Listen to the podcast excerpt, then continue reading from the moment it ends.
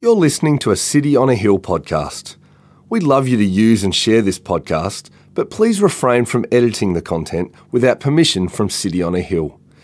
If you'd like to know more about our church, or if you'd like to donate to the work of City on a Hill, please visit cityonahill.com.au.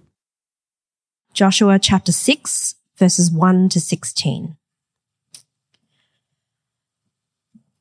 Now Jericho was shut up inside and outside because of the people of Israel. None went out and none came in. And the Lord said to Joshua, See, I have given Jericho into your hand with its king and mighty men of valor. You shall march round the city, all the men of war going round the city once. Thus shall you do for six days. Seven priests shall bear seven trumpets of ram's horns before the ark. On the seventh day, you shall march round the city seven times, and the priests shall blow the trumpets. And when they make a long blast with the ram's horn, when you hear the sound of the trumpet, then all the people shall shout with a great shout, and the wall of the city will fall down flat, and the people shall go up, everyone straight before him. So Joshua the son of Nun called the priests and said to them, Take up the ark of the covenant, and let seven priests bear seven trumpets of ram's horns before the ark of the Lord. And he said to the people, Go forward, march round the city, and let the armed men pass on before the ark of the Lord. And just as Joshua had commanded the people, the seven priests bearing the seven trumpets of ram's horns before the Lord went forward, blowing the trumpets with the ark of the covenant of the Lord following them. The armed men were walking before the priests who were blowing the trumpets, and the rear guard was walking after the ark, while the trumpets blew continually. But Joshua commanded the people, You shall not shout or make your voice heard, neither shall any word go out of your mouth until the day I tell you to shout. Then you shall shout. So he caused the ark of the Lord to circle the city, going round it once and they came into the camp and spent the night in the camp. Then Joshua rose early in the morning, and the priests took up the ark of the Lord. And the seven priests, bearing the seven trumpets of ram's horns before the ark of, of the Lord, walked on, and they blew the trumpets continually. And the armed men were walking before them, and the rear guard was walking after the ark of the Lord, while the trumpets blew continually. And the second day, they marched round the city once and returned into camp. So they did for six days. On the seventh day, they rose early at the dawn of day and marched around the city in the same manner seven times. It was only on that day that they marched around the city seven times. And at the seventh time, when the priests had blown the trumpets, Joshua said to the people, shout, for the Lord has given you the city. This is the word of the Lord. Thanks be to God. Thank you, Jane.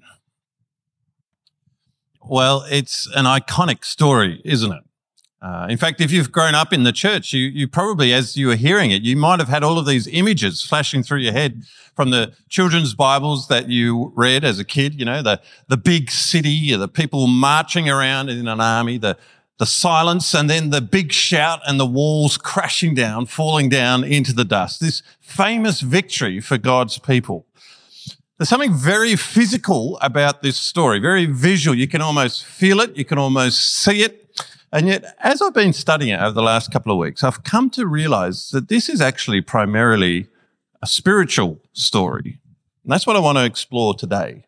Yes, this feels like a very physical passage, but underneath it, and behind it, there are these spiritual dimensions that make sense of it, both for God's people back then and I think for us as well, because once we understand these spiritual elements to this, the story will make a lot of sense for us as well. And to do that, you can go all the way back to the preparation for the battle. Uh, I love in war movies how there's this big long build up to kind of build up the tension. You see the warriors prepare. That's what we see here as well in chapter five of Joshua. If you've got a Bible, open to chapter five. We don't have that on the notes, but open to chapter five because there you see the preparation for this battle, except it's not a military preparation. It's not a physical preparation so much as it is a spiritual one. Where God brings his people together and gets them ready. And there's two things that he asks them to do. He asks them, the men to get circumcised and the people as a group to take the Passover meal.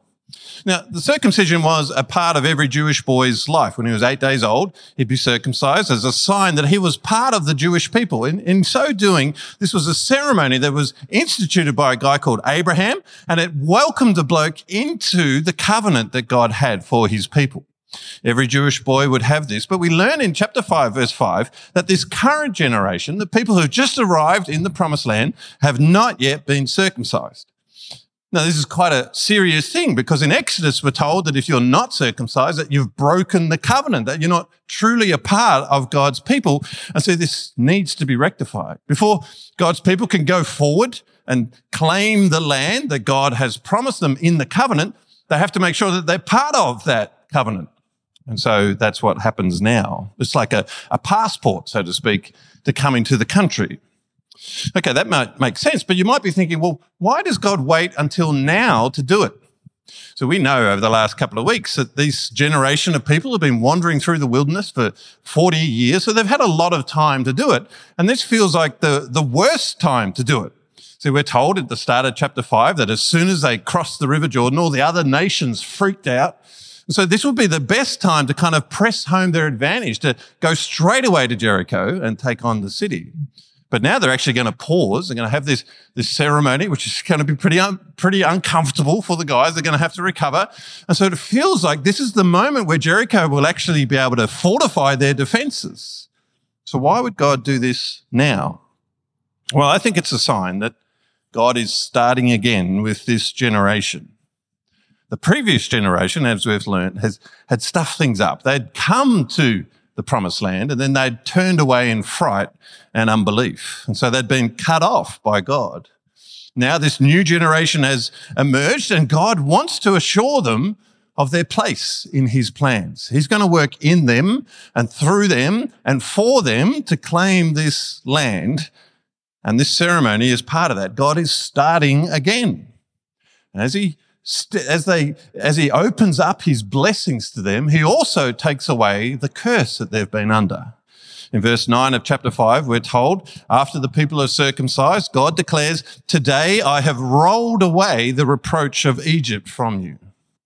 That, that reproach is probably all of the kind of memories that they've had from the past. Their long era of slavery in Egypt, hundreds of years, the decades of wandering through the wilderness, and the years of waiting for God's promises to be fulfilled. All of that now is being rolled away because God is starting again with them. That's also why I think they take Passover. Uh, Passover, you might remember, was the meal that God instituted for his people just as they were leaving Egypt at the start of the Exodus. And it seems like they haven't had that again until now. They have this meal one more time. And it's almost like God is saying, your journey is complete. So he brought them out of Egypt to take them into the promised land.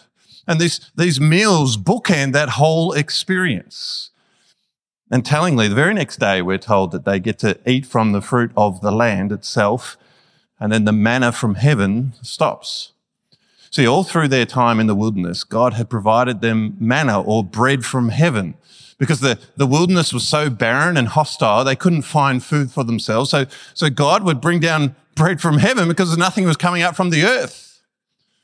But now they've reached the promised land and he'd always been promising them that when you get to the land, it'll be a land flowing with milk and honey. It'll be this beautiful, abundant place. And now they're experiencing that.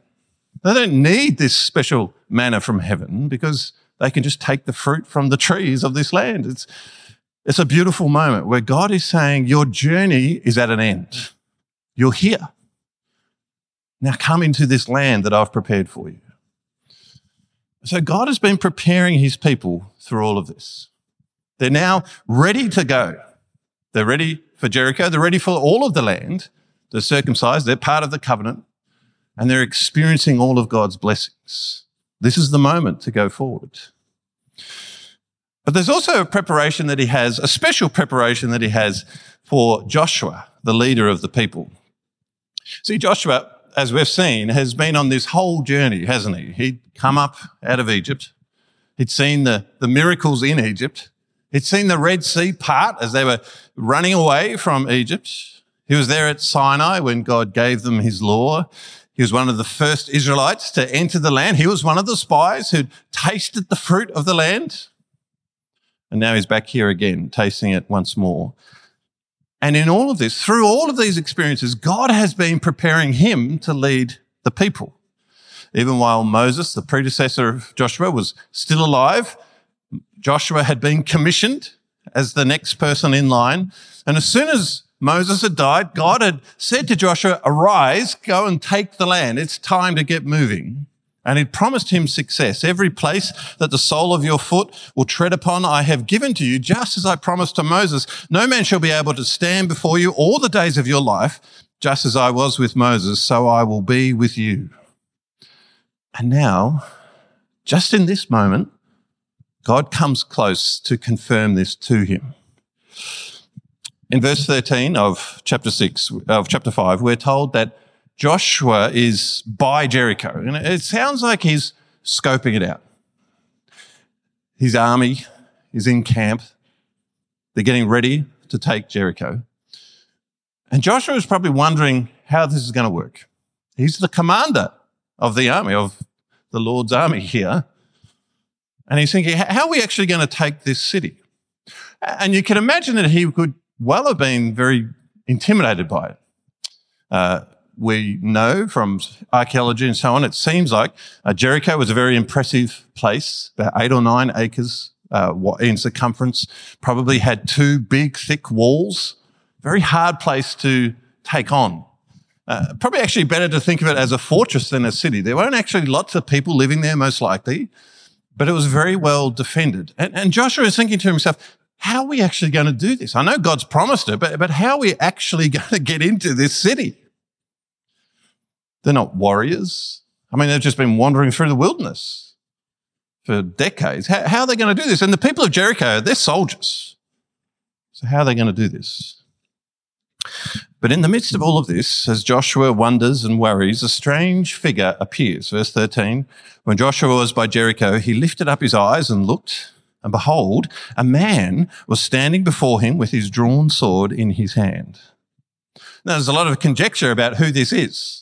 It clearly looks like a man. It seems like a man as some sort of warrior. Some people think that it's an angel sent by God on this special mission. Uh, many people think it's God temporarily taking on a human form. God is a spirit, doesn't have a body, but there are moments throughout scripture where he, he takes on a physical form. We call it a, the fancy word for it is theophany, where God uh, manifests himself in a physical way. I think that's true here, but it's even going a little bit further. I would suggest, and, many writers suggest, that this is actually Jesus Christ. That, that before Jesus came in the flesh and was born from Mary, he came at certain moments throughout the Old Testament. And here is one of those moments where Jesus appears in the flesh and he appears now with Joshua. And he's coming with the authority of God. Because you see that Joshua's instinctive reaction is to fall on his face and to worship. He senses that this is God. If it wasn't God, if it was just an angel, they would have corrected him. Next, though, the, uh, he is told that he is standing on holy ground. He is in the presence of God himself, of Jesus Christ. Now, of course, this scene is an echo of something that happened with Joshua's predecessor. You remember in Exodus 3, perhaps, that when Moses uh, he, he uh, the same figure, the angel of the Lord, appears to him in the burning bush. And he's told to take his sandals off because the, the ground that he's on is holy ground. That was the moment where God had affirmed Moses as the leader of the people. And now he's doing the same for Joshua. He's giving him the same profound experience of God. He's saying, You're the guy that I'm going to work through. You are the person who's going to lead my people. So it's very affirming, and yet it's also very humbling. You see, you might have noticed the strange conversation they have. Joshua asks this guy, Are you for us or for our adversaries? And he gets this answer, verse 14 No, but I am the commander of the army of the Lord. Now I have come. It's a kind of an enigmatic answer. It's sort of a no, but it's not a, it's not a yes, but it's also not a no. Uh, what, what's happening here? Well, David Jackman suggests that Joshua's question receives no direct answer because it is the wrong question. You see, this, this figure, this Jesus is the commander of the Lord's army, and that places him in a different category. As Jackman says, he has come not to take sides, but to take charge. And this is meant both to humble and encourage Joshua. See, Joshua imagines himself as the leader of God's people and he is the commander of the army. But here Jesus says, well, actually, I am the commander. And he's here to lead his people. So what we learn here is that actually God is a warrior. Jesus is a warrior. You might have heard the phrase, uh, the Lord of hosts. We sometimes talk about God as the Lord of hosts. It can have a couple of different meanings. Sometimes the, the hosts refer to uh, the Israelites, the hosts of those armies, but often it refers to the angelic hosts. So 1 Kings 22, I saw the Lord sitting on his throne and all the host of heaven standing beside him on his right hand and on his left. there is this sense that Jesus, God, is a warrior and the hosts are doing his bidding. And here, God comes to Joshua to encourage him. They face this great challenge, this big city, this land full of giants and mighty armies and fortified cities. But God says, I am with you. I will fight. And so we will win. And all that is required of Joshua and the people is faith and obedience. God is saying, as long as you do what I ask you to do, it'll all work out. That is the path to victory. That is the strategy. Faith and obedience. And that's why the battle is recorded the way it is. You see, normally when we write the history of battles, we go into all the details. The strategies, the movements of the troops, the, the weapons, the technology, the heroes, all of that. That's how we write histories of war. But the account of this battle is very different. The actual conflict is very short. Verse 20, the wall fell down flat so that the people went up into the city, every man straight before him, and they captured the city. It's actually very brief, but we have this very long and drawn out description of the build up. We are told God instructs Joshua, and then we see Joshua instruct the people. We're told all of these instructions around how they should march and who should stand where and all of that kind of stuff. And it's repeated a number of times because the emphasis is on God's people following God's instructions. That's the strategy. And really, this whole thing is about worshipping God. As, uh, as the writer David Firth says, the whole account is effectively an extended act of worship.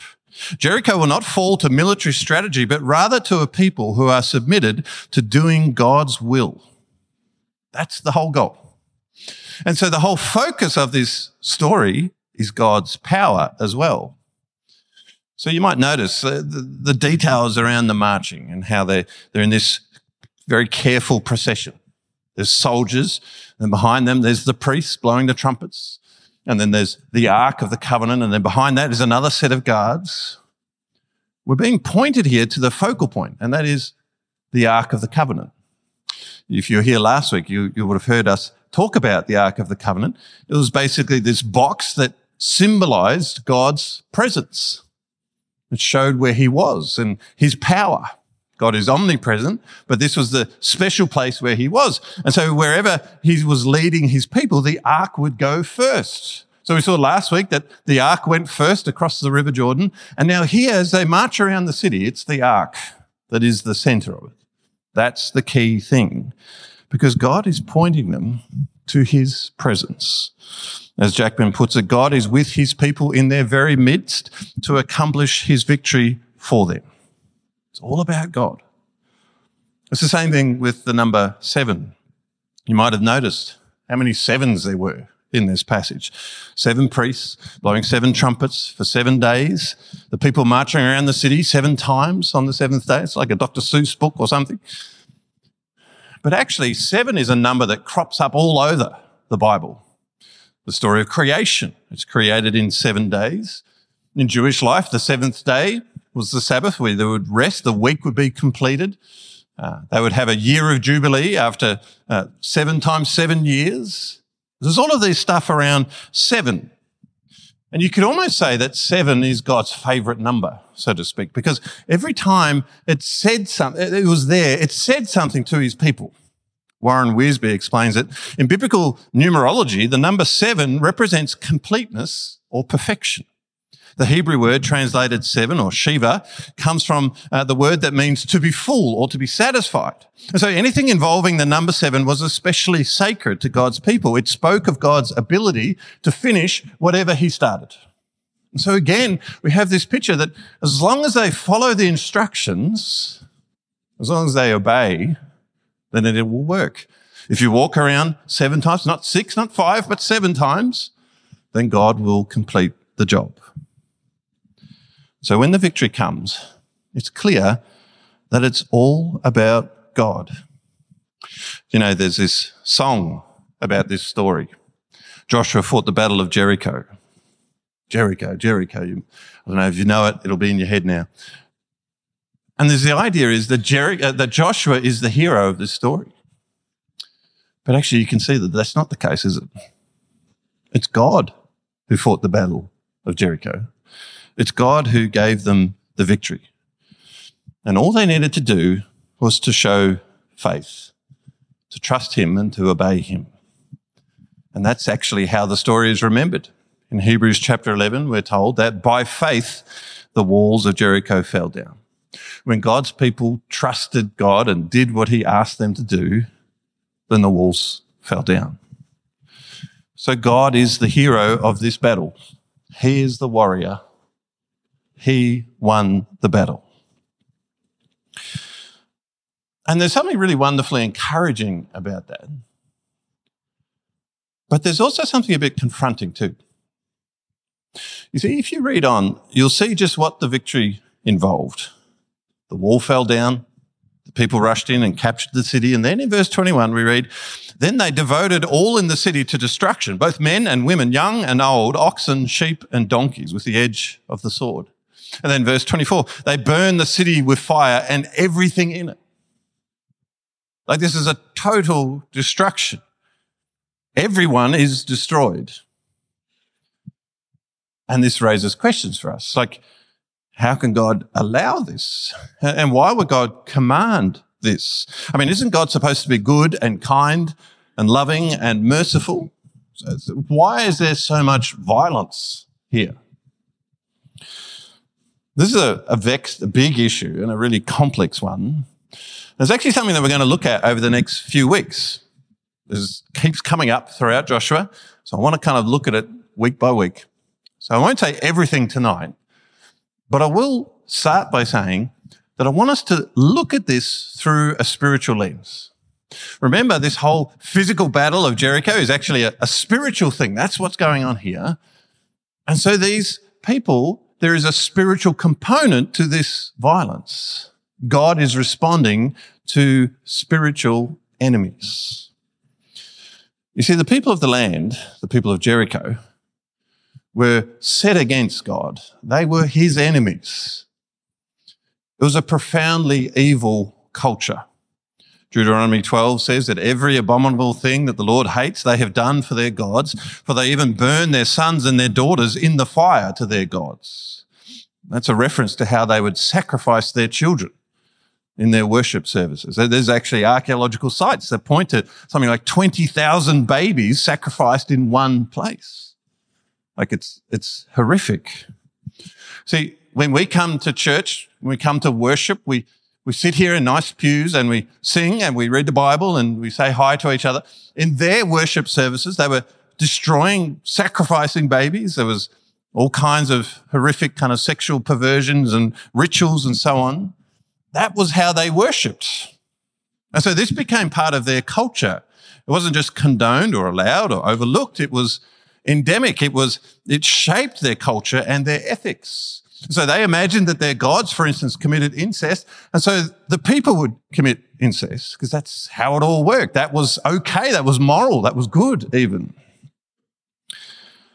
This was a, a broken culture, a vile and disgusting culture, deserving of God's judgment. I mean, we would have to say that, right? I mean, if, if we were to see someone throwing babies into the fire, we would demand that God would do something about that. We would say justice demands a response to this. Sin demands a response. And that's what we're seeing here. When God sends his people to destroy Jericho, they are fulfilling God's judgment, a judgment that the people of Jericho have earned by their actions. In fact, we're actually told in Leviticus 18 that the land had become unclean because of their sin. They dirtied everything, ruined everything. And the land, we're told, vomited out its inhabitants. It's like the, the land could no longer stand them. They couldn't handle it.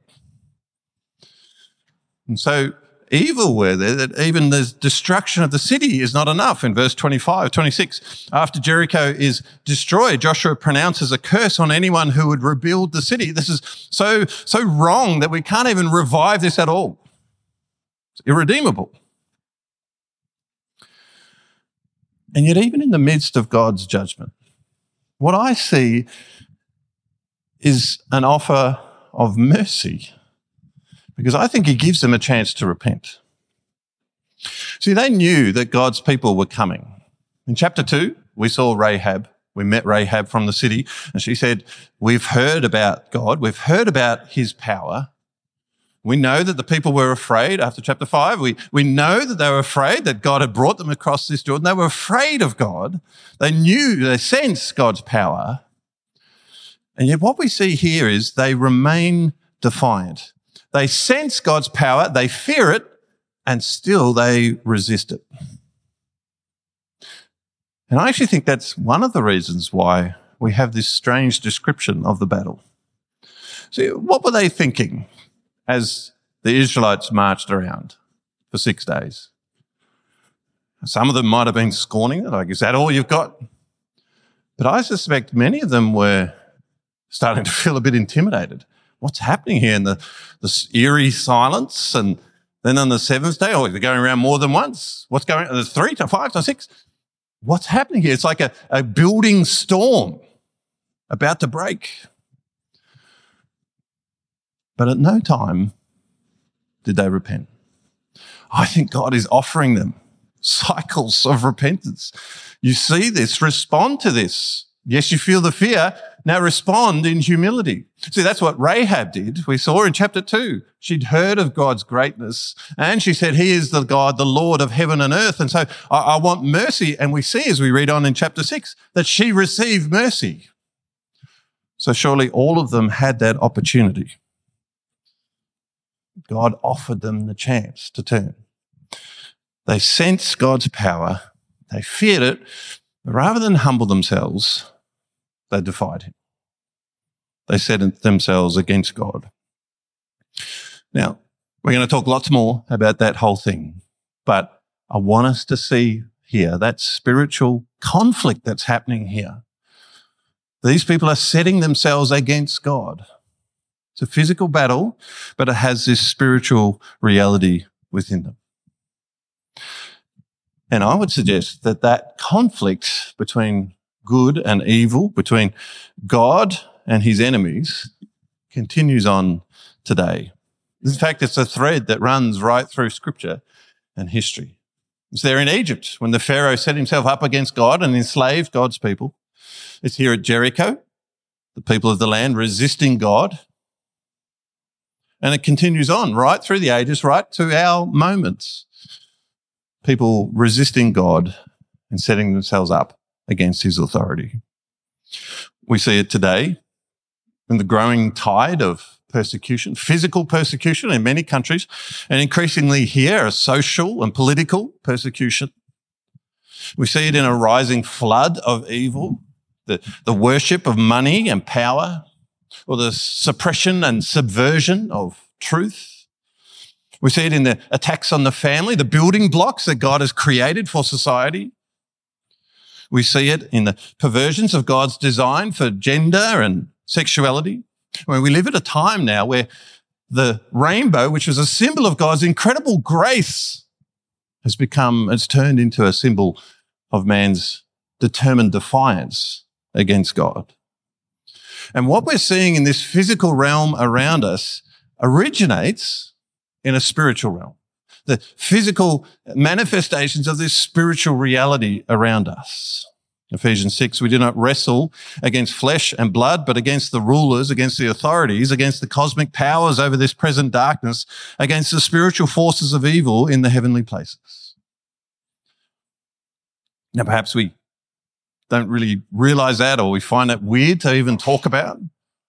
It's hard to imagine that there's this spiritual dimension here. But we're told repeatedly in scripture that it is here.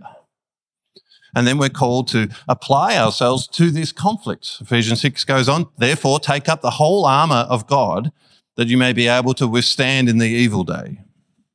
The belt of truth, the breastplate of righteousness, the gospel of peace, the shield of faith, the helmet of salvation, the, the sword of the spirit. That's what God calls us to do. And it's hard, it's brutal. We're told in Peter that the devil is like a roaring lion, prowling around seeking who he can devour. But we fight with God's strength. You see, the, in Joshua 6, we see that Jesus is a warrior who comes to fight for his people and to do his work. And that same Jesus is here today. And he continues to be the warrior. Matthew 28, 28, after his resurrection, he says, all authority in heaven and earth has been given to me. Go and make disciples and I am with you till the end. I am with you. Just as he came to Joshua to be with his people, he comes to be with us. And he comes with the assurance of victory. See, I don't know if you noticed this, but that was the promise he gave to Joshua. 6 verse 2. See, I have given Jericho into your hand. Before the battle even begins, Jesus knows how it will end. And it's the same for us. Jesus says in John 16, in the world you will have tribulation. It will be difficult. There will be conflict, but take heart. I have overcome the world. The victory is already won. Warren Wiersbe says God's people don't simply fight for victory, but from victory because the Lord has already won the battle. And so all he asks of us is faith and obedience, to trust him. And that means to, to trust his strategy, to trust his strength. So I think we, uh, are, we attempted to fight our own way and that kind of leads in one of two directions. Either we become incredibly afraid and panic. We feel our weakness. So we squirm and, and so on. And maybe we, we try some technique that we think will work. Or we become overconfident and we trust our own resources and forget about God's strength and find ourselves flailing. Instead, we need to trust God and his methods, even if they seem crazy. That's how it is here in Jericho. I mean, this military strategy is not in Sun Tzu's Art of War. That's not where you're going to find it. And neither is his strategy for victory in the great spiritual conflicts. As one writer puts it, God actually goes out of his way to choose absurd means to do his will. That's constantly true, isn't it? 1 Corinthians 1, uh, Paul says, God chose what is foolish in the world to shame the wise. God chose what is weak in the world to shame the strong. God chose what is low and despised in the world, even things that are not, to bring to nothing things that are, so that no human being might boast in the presence of God. God is constantly using the most unlikely means, the most unlikely people. So when we feel weak, when we question whether God will win, we can be confident because that's exactly the place where he wins from. And ultimately, he did this with Jesus, didn't he? You see, the spiritual conflict is not just out there, but it's in here. It's not just those people, it's us. It's all of us. Within each one of us, there is a spiritual conflict. God created us. God designed us. God knows what's best for us. And yet we resist that. We fight that. We fight Him. And that's what we call sin. That, that's our defiance of Him. And we here in church, perhaps we're the guiltiest of all because we know God's power. We have heard and seen His power. And yet still we defy Him. The people of Jericho had some sense of God's power, but we have so much more. And yet still we defy Him. And so we deserve God's judgment. I mean, we said that before, didn't we, about Jericho? They're doing the wrong thing. They deserve God's judgment. So we deserve God's judgment too. The glorious mystery, the absurd mystery of grace is that when God judges, he chooses not to judge us. He offers us salvation. He pours out his judgment on himself. Jesus is judged in our place. That's the wonder of the gospel. That Jesus, the great warrior, comes also to be the savior. That Jesus, the lion in the Old Testament, becomes the lamb who is sacrificed for us. That when God's judgment is poured out and destruction rolls, it's on Jesus rather than us. And all we need to do is to respond with faith and obedience, to acknowledge our sin, to bring it to Him, and to receive His grace and His forgiveness. Do you know there's this beautiful moment in chapter 5 as Joshua is being prepared? He faces Jesus. He senses the power and greatness of Jesus, this great warrior. And what's his response? He falls on the ground. As one writer hints, before the walls of Joshua, uh, before the walls of Jericho fall, Joshua falls. He falls on the dust. He humbles himself before Jesus. So will we humble ourselves before Jesus, the commander of the Lord's army, the one who could bring judgment, but is also willing to take that judgment upon himself. Will we humble ourselves before him? And then will we rise in trust and obedience. See, he is doing his work. He has all authority in heaven and earth. Though he may be resisted, he can never be overthrown, and he will complete his task. So a day is coming where the church, which feels so weak and small and pathetic, we're told in Revelation 7 that a great multitude Jesus is gathering a great multitude that no one can number from every nation, from every tribe and people and language. Jesus is gathering all of this. And so his work will be done. And we get to be a part of it. He invites us to receive him and to live with him. Uh, the writer Robert Hubbard picks out a few lessons from this passage, and I'll finish with this. The first thing he says if, if God is the warrior, then we are not responsible for the victory. That's what Joshua was encouraged with. He humbled himself before Jesus and was reminded that he could go in God's strength. It wasn't reliant on him. So if you're worried about uh, whether we will win as a church or whether the kingdom will continue to go, it's in God's hands. He is the commander. And secondly, you don't need to be paralyzed by fear of the enemy. The devil can feel imposing and intimidating to us, but Jesus is stronger.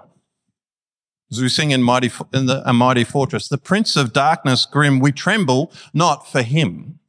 His rage we can endure, for lo, his doom is sure. One little word shall fell him. Now, what's that word? It's Jesus. So thirdly, and finally, realize the power that is at work within you. See, the God who has all power, the commander, who uh, raised the walls of Jericho and brought it to the dust, is also the one who brings us together and builds something beautiful. That power is at work within us. And so Paul says in 2 Corinthians, thanks be to God who in Christ always leads us in triumphal procession. He is marching us around the walls of Jericho today. He is leading and guiding his people. He is among us. He is within us, completing his work. Let's pray. Father God, we thank you for this amazing story. We thank you for uh, the courage of your people, but most of all, we thank you for the greatness of their commander. We thank you, Jesus, that you are the one, the angel of the Lord, the one who comes to lead your people, to give them victory. Lord, help us to find strength in you. Help us to humble ourselves before you, just like Joshua. May we humble ourselves before you. And may you work in and through us to do your work. In Jesus' name we pray. Amen. Thank you for listening to our podcast. If you'd like to know more about our church, or if you'd like to donate to the work of City on a Hill, please visit cityonahill.com.au.